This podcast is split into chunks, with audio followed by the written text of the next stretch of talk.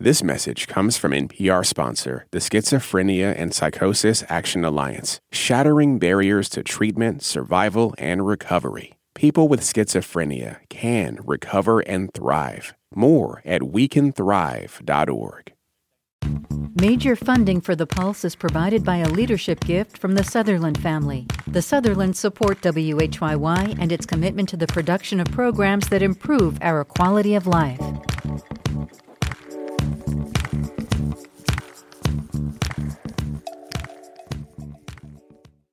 This is The Pulse, stories about the people and places at the heart of health and science. I'm Maiken Scott. Dacher Keltner had just finished working out when he saw the text from his sister in law Can you come here as fast as possible? He realized immediately what was going on. His younger brother, Rolf, had been battling colon cancer for two years, and he was dying. Dacher had known this moment would come, and yet it was unimaginable. My brother was part of every moment of consciousness in my life of how I look at the world and how I laugh and how I see the humanity in other people and how I love to go hiking. He was just part of my life. Dacher is a psychologist and researcher at the University of California, Berkeley. He picked up his wife and daughters, his mother, and then they rushed to his brother's bedside. As he sat there, he was overcome with an emotion that caught him by surprise. He describes this in his new book. I sensed a light radiating from Rolf's face. It pulsated in concentric circles, spreading outward, touching us as we leaned in with slightly bowed heads. The chatter in my mind, clasping words about the stages of colon cancer, new treatments, lymph nodes, and survival rates, faded. I could sense a force around his body pulling him away, and questions in my mind. What is Rolf thinking? What is he feeling? What does it mean for him to die? A voice in my mind said, I feel awe.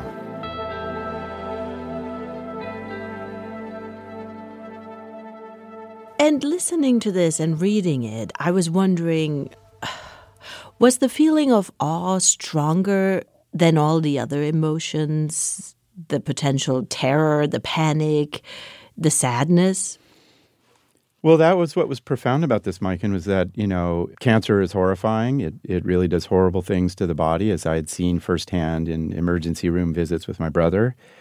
I had anticipated this loss once we knew it was terminal for months. And so I was just filled with sadness and panic at the thought of life without my brother. But in that moment, in particular, of watching his life, his physical life end, um, it was pure awe and wonder. And, you know, at these questions of like, what is it like to die? What will my life be like without him? What, what is life? What is a brother? What, what is our, our time here on earth about? And so I was really filled with mystery and wonder and awe in a, a real pure way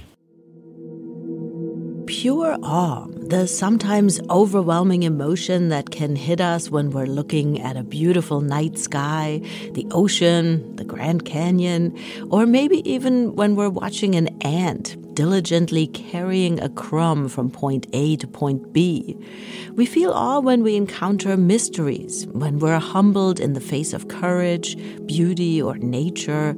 But why do we feel awe? And how does it change us and the way we experience the world?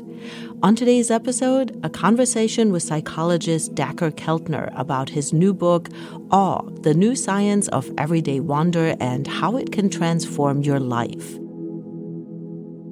Dacher is one of the leading voices in the field of positive psychology. He's written several books. He collaborated with the creators of the Pixar movie Inside Out. His latest book on awe digs deep into the research on this emotion and explores its impact on our bodies and minds. When we feel awe, what is happening in our bodies, in our minds? What are some of the mechanisms that get kicked off? For a long time, science had ignored awe because there was this assumption that you can't measure it, we can't pinpoint it in the body or the mind or what's happening.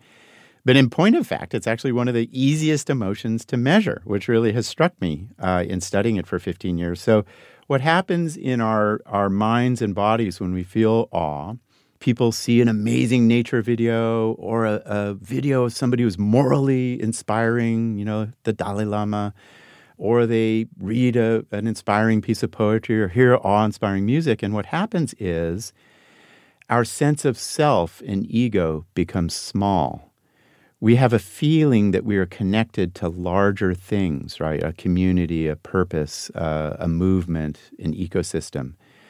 We feel really kind, you know, and we've done a lot of research showing when you feel awe, you just want to help other people, you share very instinctively.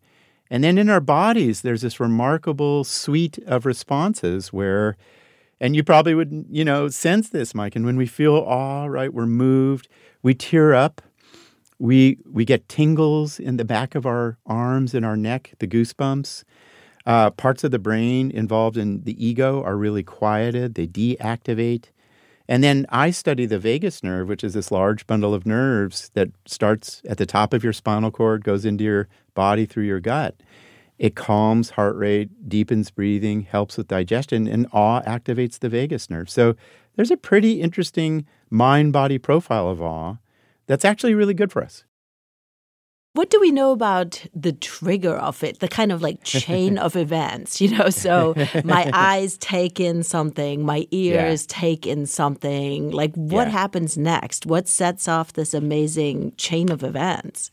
Yeah, it's it's that's the in some sense the big question, right? Uh-huh. Uh, I've told you, well, awe in the abstract is about when we encounter vast mysteries. You know, when I saw my brother there lying on his side, the vastness of his life and my life was was striking and it was mysterious what was going on. But what what can we say more about what really produces awe?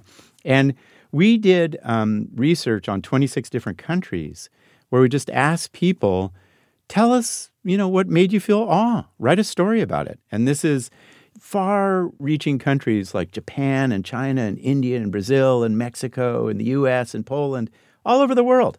And what we found is, in terms of triggers of awe, there are really eight sources of awe you can find around the world people's moral beauty or kindness and courage, nature, collective patterns of movement, right, in humans, or when we're singing in choirs or cheering at a, an athletic event, music, visual design, uh, spiritual practice, right? Meditating or praying.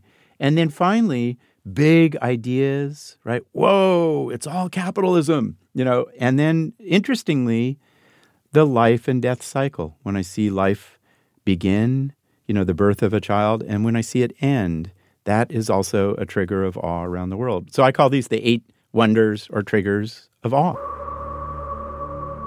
In Dacher's research, people most often reported feeling awe at moral beauty, observing acts of kindness and courage in others. I asked Dakkar how exactly awe creates the reaction that we experience the chills, the tears, the curiosity. William James, in his great book, The Varieties of Religious Experience, grappled with this too. You know, he had this mystical experience, believe it or not, taking laughing gas. and he fell to the ground and he was like, oh my God, I see the fundamental it. I'm having this transcendent experience of awe. And, he, and then he started to figure out, like, like you asked, Mike, and very intelligently, like, what unfolds? How do we figure out the process, the unfolding process of awe? And, and we've done a lot of research on that. And what happens is you become really quiet. Your sense of self fades. You know, I, Ralph Waldo Emerson said, you know, I am nothing in a moment of awe. You feel connected to, to larger systems around you, larger collectives, ideas, pieces of music, ecosystems. So that starts to unfold. And then in the body, what happens is parts of the brain called the default mode network, um, which are really where the ego is activated, uh, tend to quiet. They deactivate. We get activation of oxytocin in some studies, which is a neuropeptide that helps you connect to others. We have activation of what I said with the vagus nerve, which is this big branch in our chest that helps us open up to other people. So it's it really is in, in some sense what unfolds is I engage with others, I connect to others, I become part of something larger than me, and it also tracks shifts in our body's physiology. It almost felt like it puts us in touch with some more primitive or raw version of ourselves that Yeah, is yeah. less of the construct that we make about this is who I am and this is what my life is about and blah blah blah blah blah. It's like all this chatter Yeah. we have in our head. Yeah. And suddenly we are reduced to this Yeah. basic core that is really beautiful and Yeah. and not as developed as the narrative or all the other things that we we say to ourselves. Yeah, what a spectacular question. And Mike, Mike, and I wish we had the science to really capture that. But, you know, there is thinking, you know, a lot of our daily life is dominated by what I in the book call the default self, the ego, right? Am I, what are my goals? What's my status? What do people think of me? How much money do I have in my bank account? Am I a prominent person? Blah, blah, blah. Uh, Aldous Huxley called it the nagging, interfering, you know, me or neurotic self. Um, and there's a lot of thinking that, that that is a cultural construct. We need it to to survive in the world, the self, the ego, but it really is predominant today in our kind of globalized world of selfies and Instagram and thinking about me. Awe quiets all of that. It just diminishes the voice of the ego and the self. And what we suddenly experience and see the world through, and I like your your phrasing, Mike, in a lot, which is the raw self, the core self of I am part of a collective. I am a we. I am part of this group, this community, this neighborhood. And that's also vital to human evolution and survival.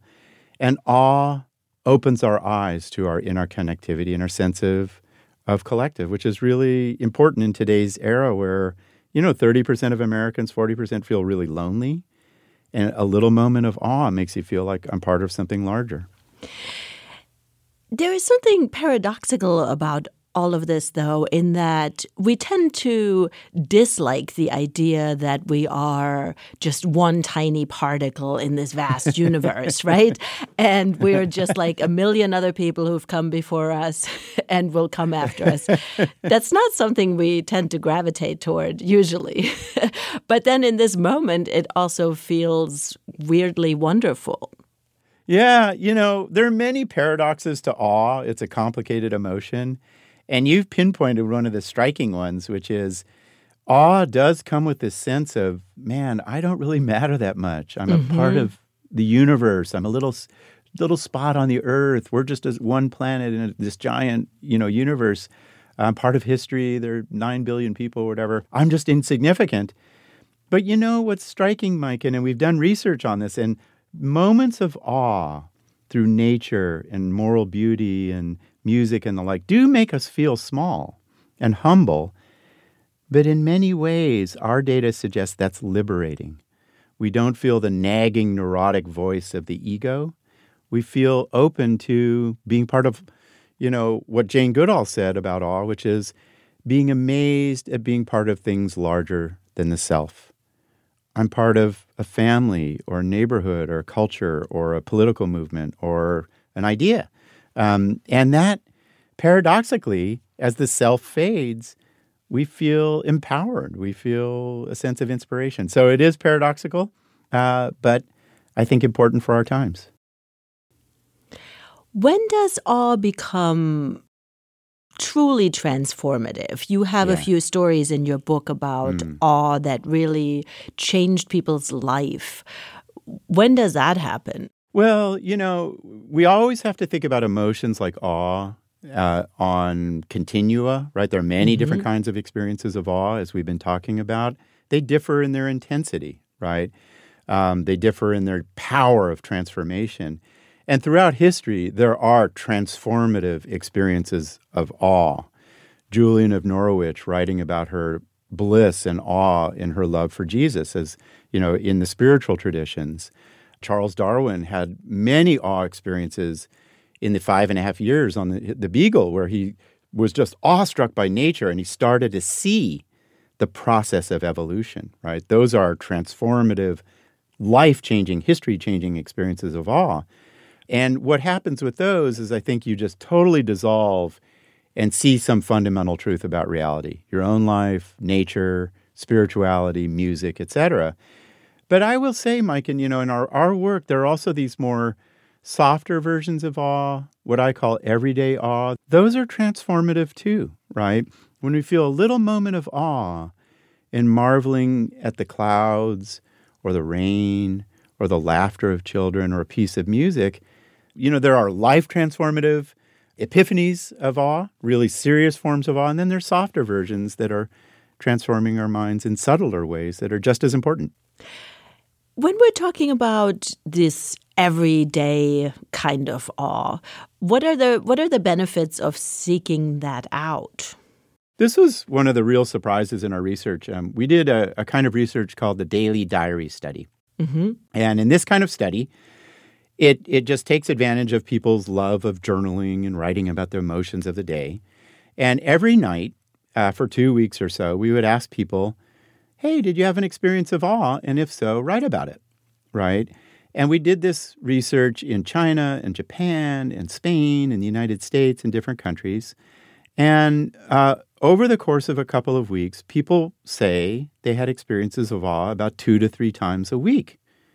And that really surprised us, right? Or me too. Like, wow, awe isn't just that rare moment when, you know, you hug the Dalai Lama or you, you know, you fall out of a plane and survive or whatever it is. It's around us. It's every day. And the benefits of that everyday sense of awe that I think you can cultivate almost at any moment in the day are numerous, right? It makes people in our research feel less stress about the daily hassles of life. So suddenly you're in line and the cappuccino maker is not, not going fast enough. You don't, you're not as stressed out about it as much, right? Uh, that everyday awe makes you feel more collaborative with the people around you. It makes you feel like you have more time. It's good for your body. So I think one of the the big surprises in our research is how common awe is and how often we find it in everyday things and how good it is for us to do that. That's Dacher Keltner. He is a psychologist and researcher at UC Berkeley, where he is the faculty director of the Greater Good Science Center. We're talking about awe, and we also wanted to hear from you. When was the last time you experienced awe? In Mexico, January, three or four years ago. That's Maddie Monroe, who woke up before dawn to walk down to the beach to marvel at the stars. The sky was like this Crayola midnight blue and impossibly clear. There was no light pollution. The planets were lined up, and it was just stunning. Uh, Jupiter, Saturn, and Mars, they were impossibly bright and distinct. You could see the stars just absolutely clearly. And I remembered, you know, light from stars can take billions of years to reach us. So the sky we see is a picture of the past that has not existed for a long time. And I had this very clear sense of the vastness of space and time. And I thought, we live on a planet. We're barely anything at all. And nothing seemed important not work, not money, not perceived conflicts with friends or family. In that moment of clarity, when nothing was important, I felt free.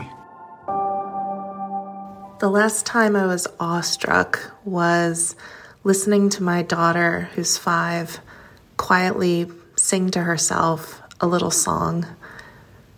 I love my mommy, I love my daddy, I love my family, and I love myself. and just thinking about how, wow, I'm her mommy, and she is herself, and we are in the universe together. And she's so full of love that on her own, by herself, she's singing about it.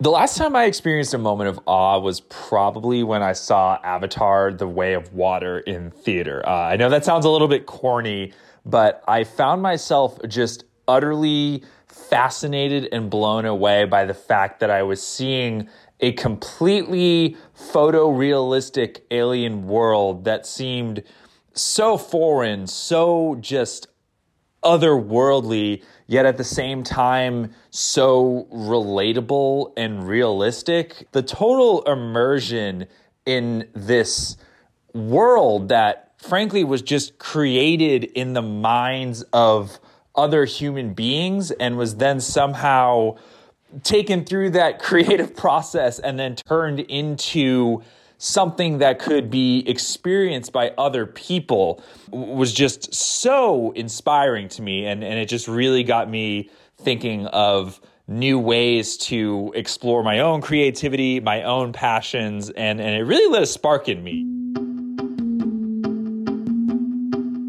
We always love to hear from you. Best way to stay in touch is to follow us on Twitter, Instagram, or Facebook at WHYY The Pulse.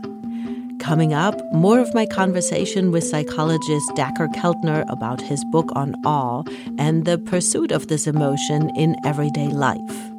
You know, just go someplace that is mysterious or a little surprising. Go there with a childlike sense of openness and wonder. Look around for the vast and the small. And people, even though they know they're doing this to find awe, feel a lot of awe. That's next on The Pulse.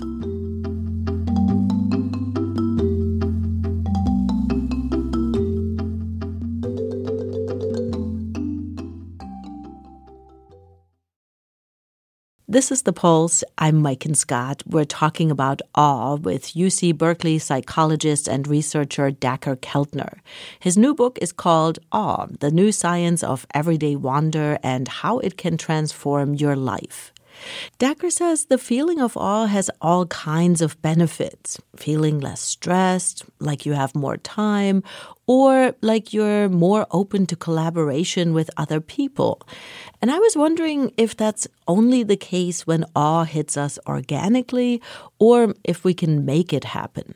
Can we manufacture the feeling though? you know, it's it's like I can remind myself in every given day, you know, look at the leaves, look at the clouds. do this, do that. But then yeah. is that is that awe or is that just me trying to be all like right. look know, how and, pretty and, things are. yeah, you know, manufacturing awe, commodifying awe, etc. You know, and and is it really awe? yeah. And and there I really feel like we have the measures that we've talked about to say was that an experience of awe or not? Did you tear up? Did you get goosebumps? Did you feel humble? Did you feel quiet? Did you vocalize? Right? Whoa. Did your physiology change as we've discussed? Um, but the question of manufacturing awe is a profound one, right? And in fact, cultures do this all the time. You know, mm-hmm. Disneyland is about creating awe, and national parks, and musical symphonies, and rock and roll concerts, and sporting events, etc. We're always trying to manufacture awe because it's so powerful. Um, and then the question translates to the personal, which is, can I produce awe intentionally in my own life, right? Given these benefits.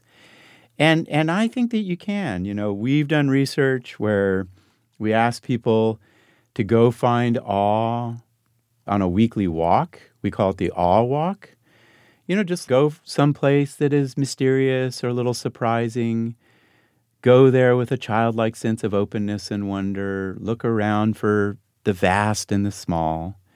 And people, even though they know they're doing this to find awe, feel a lot of awe, right? And in that study, it made them feel less stress on a daily basis. So I think coming out of this science, I'm not sure I'd use the word manufacture. Mm-hmm. Maybe you might want to say design. Right? Practice. yeah, practice. Go find some awe. Listen to a piece of music that gave you goosebumps as a teenager.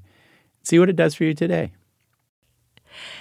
Does it come harder as you age? Mm. I think back to when I was a kid, I I would and I really only understood this when I was reading your book.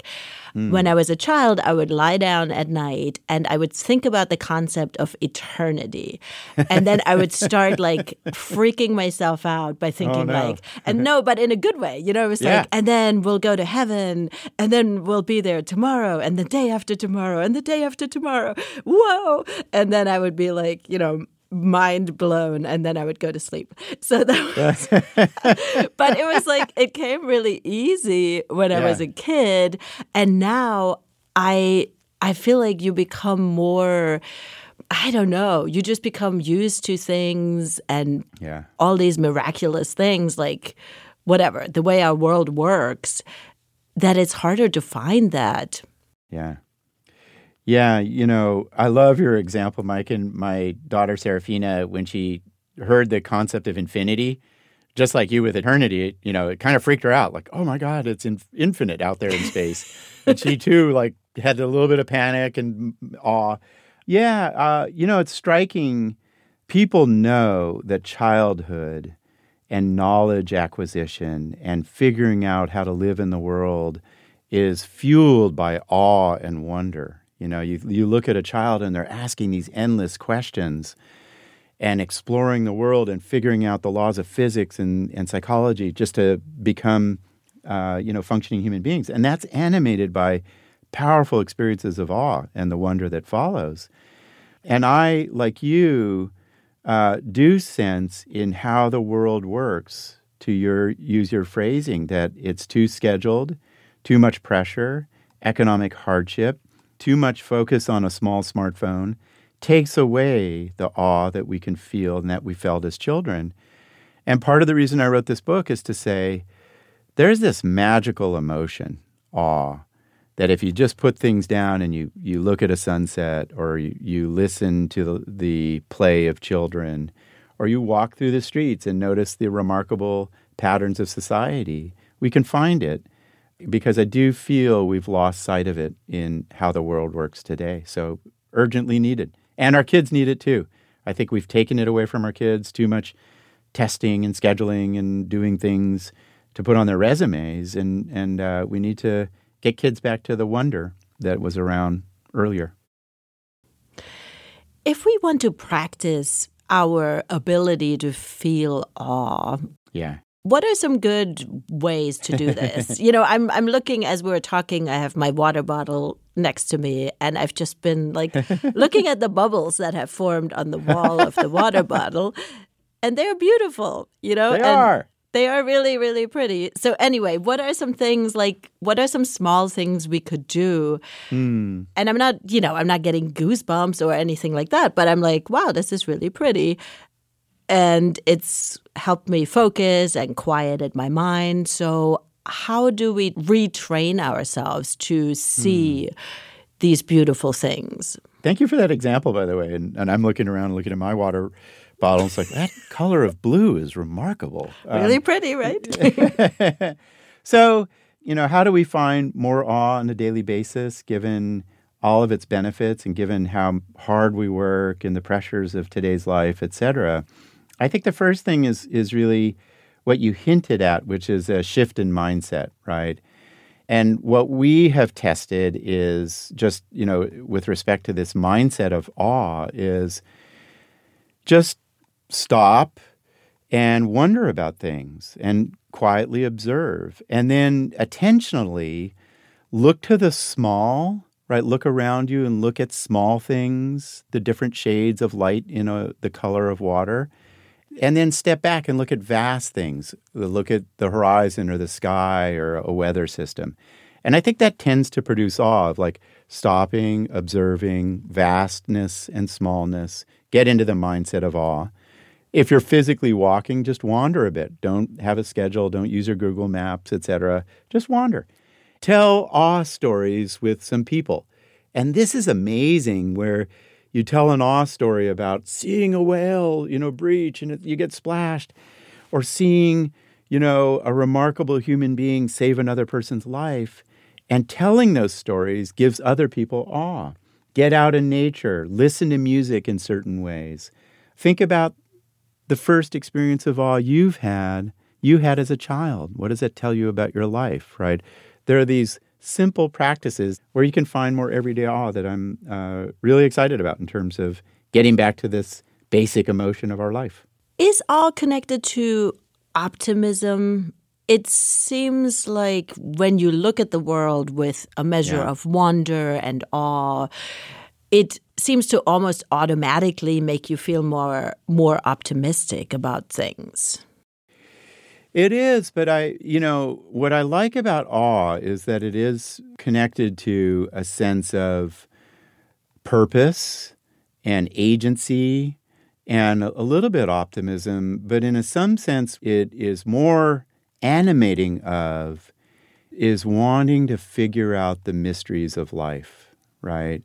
How can we create something that will help with famines, or how do we deal with climate crises, or how do we design something that really reduces polarization, the mysteries and problems of life? And awe really animates our sense of curiosity, our hunger to know and wonder. One of my favorite examples of this is when Newton and then Descartes discovered rainbows, you know, and they saw rainbows. They were like, how in the world does light bending through water create the color spectrum?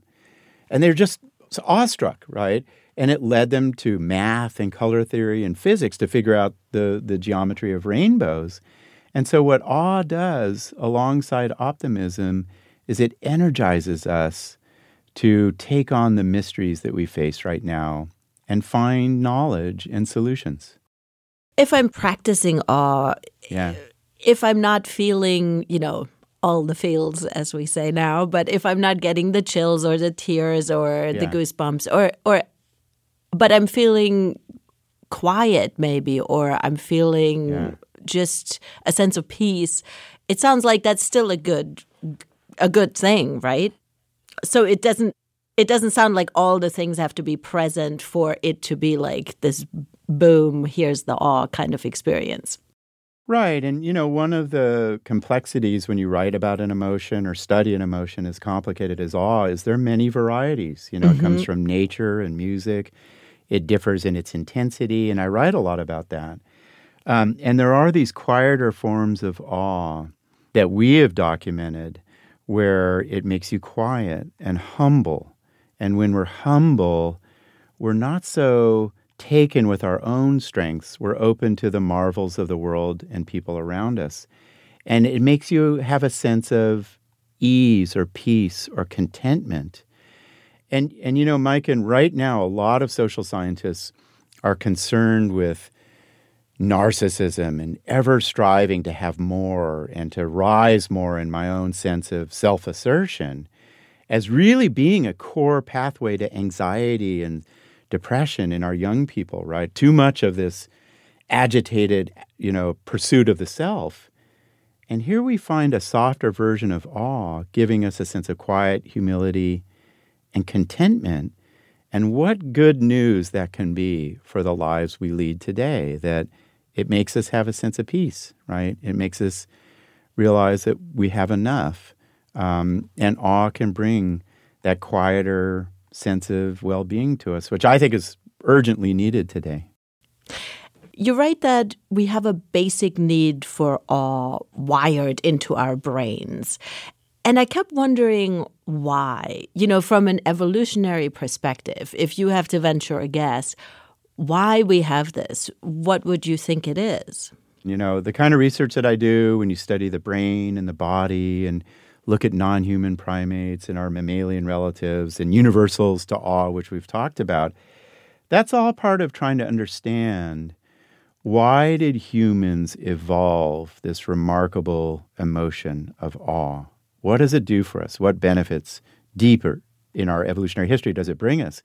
And I think there are a couple. And one is there's an in- increasing consensus that we are a hyper social collective species. It's our signature strength to, to cooperate, to collaborate, to protect others, to share.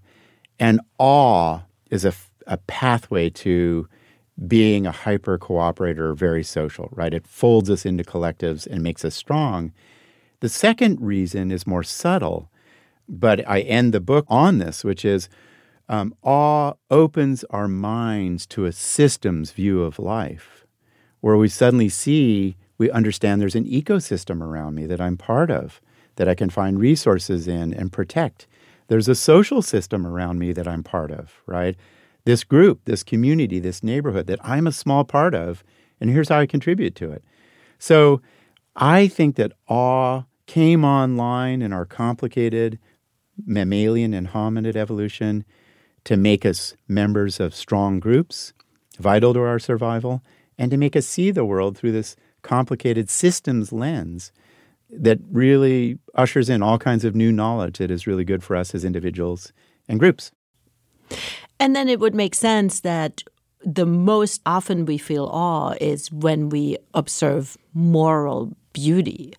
Exactly. You know, that starts to bring into focus like, why am I? Why do I tear up when I see a video of a stranger helping another stranger or acting courageously, right? Or overcoming obstacles? And the reason is, you know, that act is part of this moral system that I really need to bring into my life to be a, a functioning member of a society.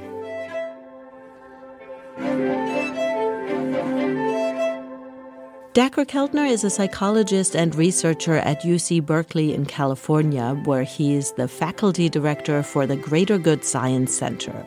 His new book is called Awe The New Science of Everyday Wonder and How It Can Transform Your Life. We asked people about their experiences with awe, and here are some of the things we heard. A lot of them had to do with nature. Hi, my name is Tom, and I'm a cameraman. Uh, I was on assignment in Swedish Lapland to film the Northern Lights. We were on day three of a filming trip 200 miles north of the Arctic Circle, and we hadn't gotten any images of the aurora, and we're getting pretty nervous we were going to leave empty handed. After nine hours and negative 30, suddenly the Northern Lights start going off. I scramble out of this yurt and look up, and my brain just could not make sense of what I was seeing. My puny human brain just could not understand the phenomenon in front of me. We got it on camera, and the lights continued for another 30 minutes or so, but I distinctly remember being incredibly confused, like my mind was overloaded by what I saw. It was awesome. I saw a red tailed hawk take off right in front of me, and it was so beautiful, and its wings spread so wide that for a minute I couldn't breathe. Having been an East Coast arborist, when I got the chance to go west, and climbed 280 feet up in a magnificent coast redwood. It left me totally awestruck. Pulse reporter Grant Hill experienced awe while hiking in Wyoming. He had climbed up a mountain, turned a corner, and there's just this like beautiful stream that's like ankle deep, you know, freezing cold, but just so blue and I remember thinking to myself, like, this is, this feels staged, but in a good way.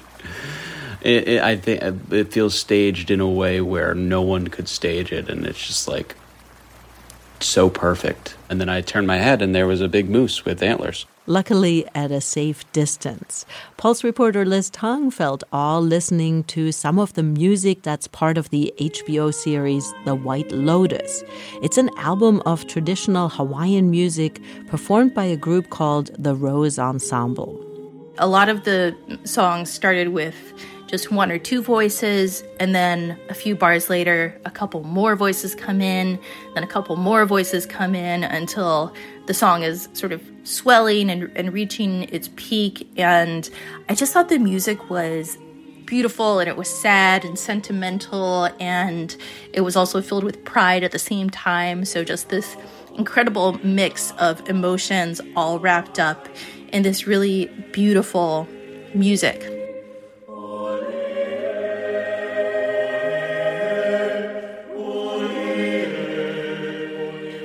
You're listening to The Pulse. I'm Maiken Scott. You can find our show wherever you get your podcasts. Coming up, an awe inspiring view that really seems to change people. I don't remember looking out the window and thinking bad things, being overwhelmed by the negative kind of things that are going on down here. I remember looking like, wow, this is this is a view that inspires you to to do good and to cooperate. That's next on The Pulse.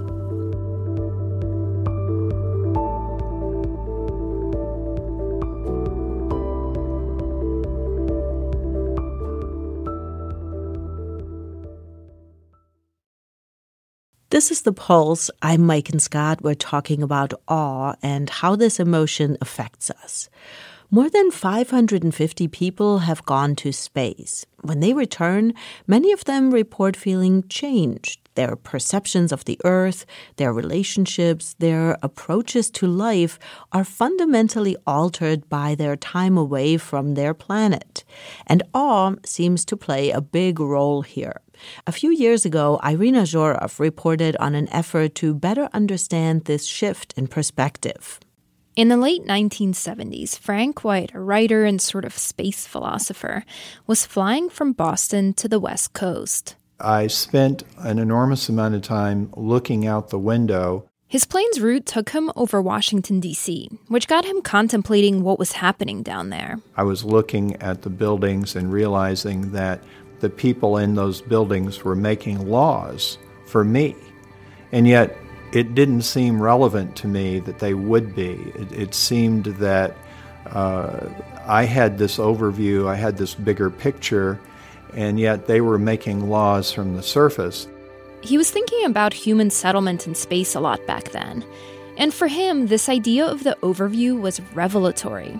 He had a bird's eye view of the Earth on his flight, but space settlers would have an overview of the entire planet. And that, he thought, would lead to more enlightened people who work together to protect their planet. He called it the overview effect. It's a physical reality that leads to a philosophical reality. With no space settlers to ask about it, he started calling up astronauts to see if they'd underwent something similar.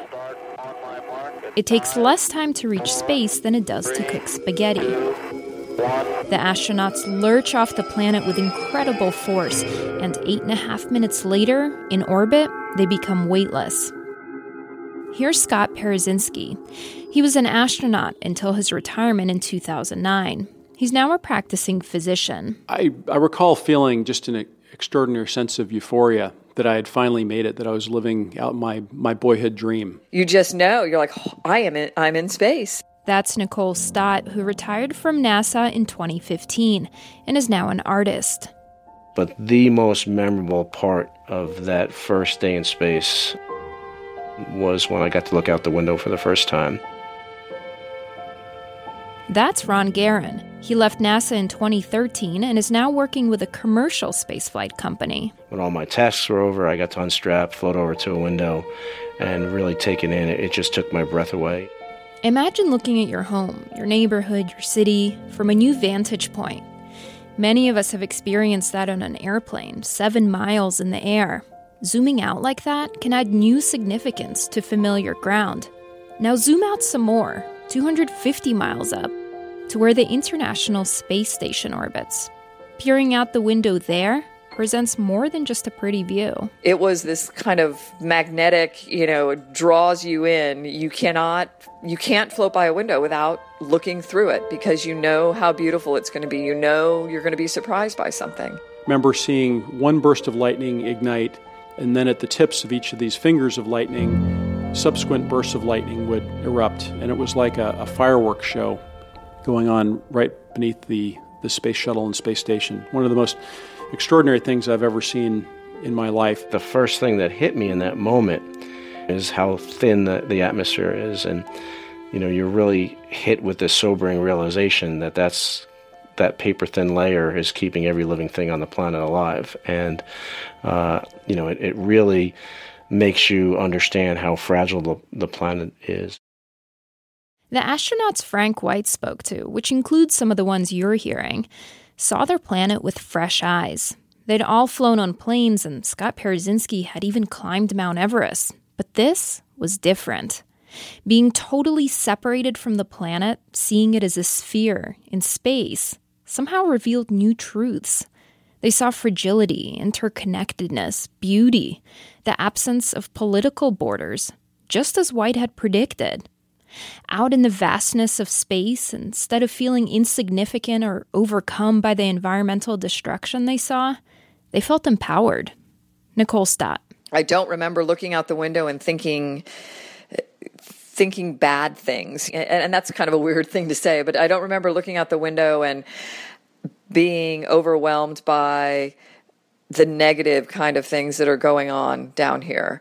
I remember looking like, wow, this is this is a view that inspires you to to do good and to cooperate. Back on Earth, many astronauts become environmentalists, activists, do gooders. Ron Garan, for example, runs various humanitarian initiatives in the developing world. Scott is developing telemedicine in needy countries. The way they tell it, they feel compelled to act, not just think, as global citizens, working to solve global problems. And they credit their time and space as a motivating factor. So let's consider again what is this overview effect? The overview effect is a set of psychological reactions that seems to occur when someone looks over a familiar landscape from afar. That's David Yaden, a research fellow at the University of Pennsylvania. He studies self transcendence, like deep meditation or mystical experiences. Yaden recently wrote a paper about the overview effect. While Frank White, who coined the term, approached the idea philosophically, Yaden wanted to take White's ideas into the realm of science, attaching this kind of out there experience to known psychological research. The astronauts' accounts he read had a common denominator. A lot of the astronauts seemed to be describing something that, that sounded a lot like awe. Yaden wants to use virtual reality to learn more about awe and the overview effect. In his office, he lets me be a guinea pig for his future tests. He puts virtual reality goggles and headphones on me. I'm just going to attach them to the top. When he turns on the program, I'm floating in a spaceship in orbit. Okay, so you should be able to look around, including over your shoulder. The door to the space capsule opens up with a little puff, and I float out into space on a tether. There's Earth coming into view. You can see half the planet lit by the sun, the other half still in shadow. There's the aurora borealis. So I think it's taking you out and around the moon. Oh, that's terrifying. the moon, massive and dark, passes in front of me. I see some meteors, the big blackness of space, and then everything starts to fade, and it's over. We debrief. Right when you see Earth come into view, I think that's when usually people either gasp a little bit or say wow mm-hmm, and mm-hmm. you know you or, or involuntarily smile yeah I think I was doing that. I was like smiling. yeah, you were smiling.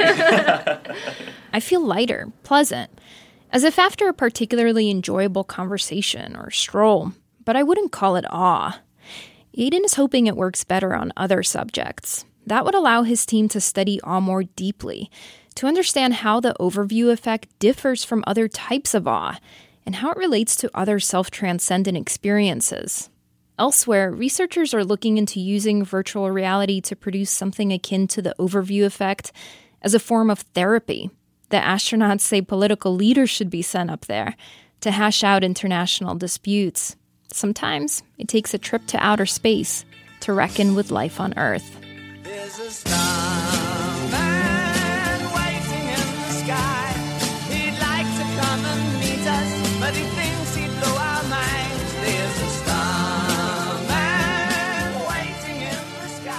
That story was reported by Irina Zhorov a few years ago, and the researcher she talked to, David Yaden, is now at Johns Hopkins at their Center for Psychedelic and Consciousness Research. That's our show for this week. The Pulse is a production of WHYY in Philadelphia. You can find us wherever you get your podcasts. Our health and science reporters are Alan Yu, Liz Tung, Jad Sleiman, and Grant Hill. Marcus Biddle is our Health Equity Fellow. Charlie Kaier is our engineer, and we had additional engineering this week from Al Banks.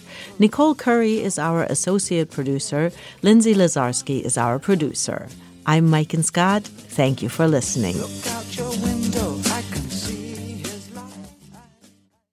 Support for NPR and the following message come from the American Cancer Society. Dr. Alpa Patel leads a team that researches cancer risk factors, and she shares how a new study aims to impact an underrepresented community. My greatest hope for the Voices of Black Women study is that it will help us understand and identify culturally tailored ways to change and really eliminate the unacceptable disparities for future generations of Black women as it relates to cancer. To learn more, go to voices.cancer.org.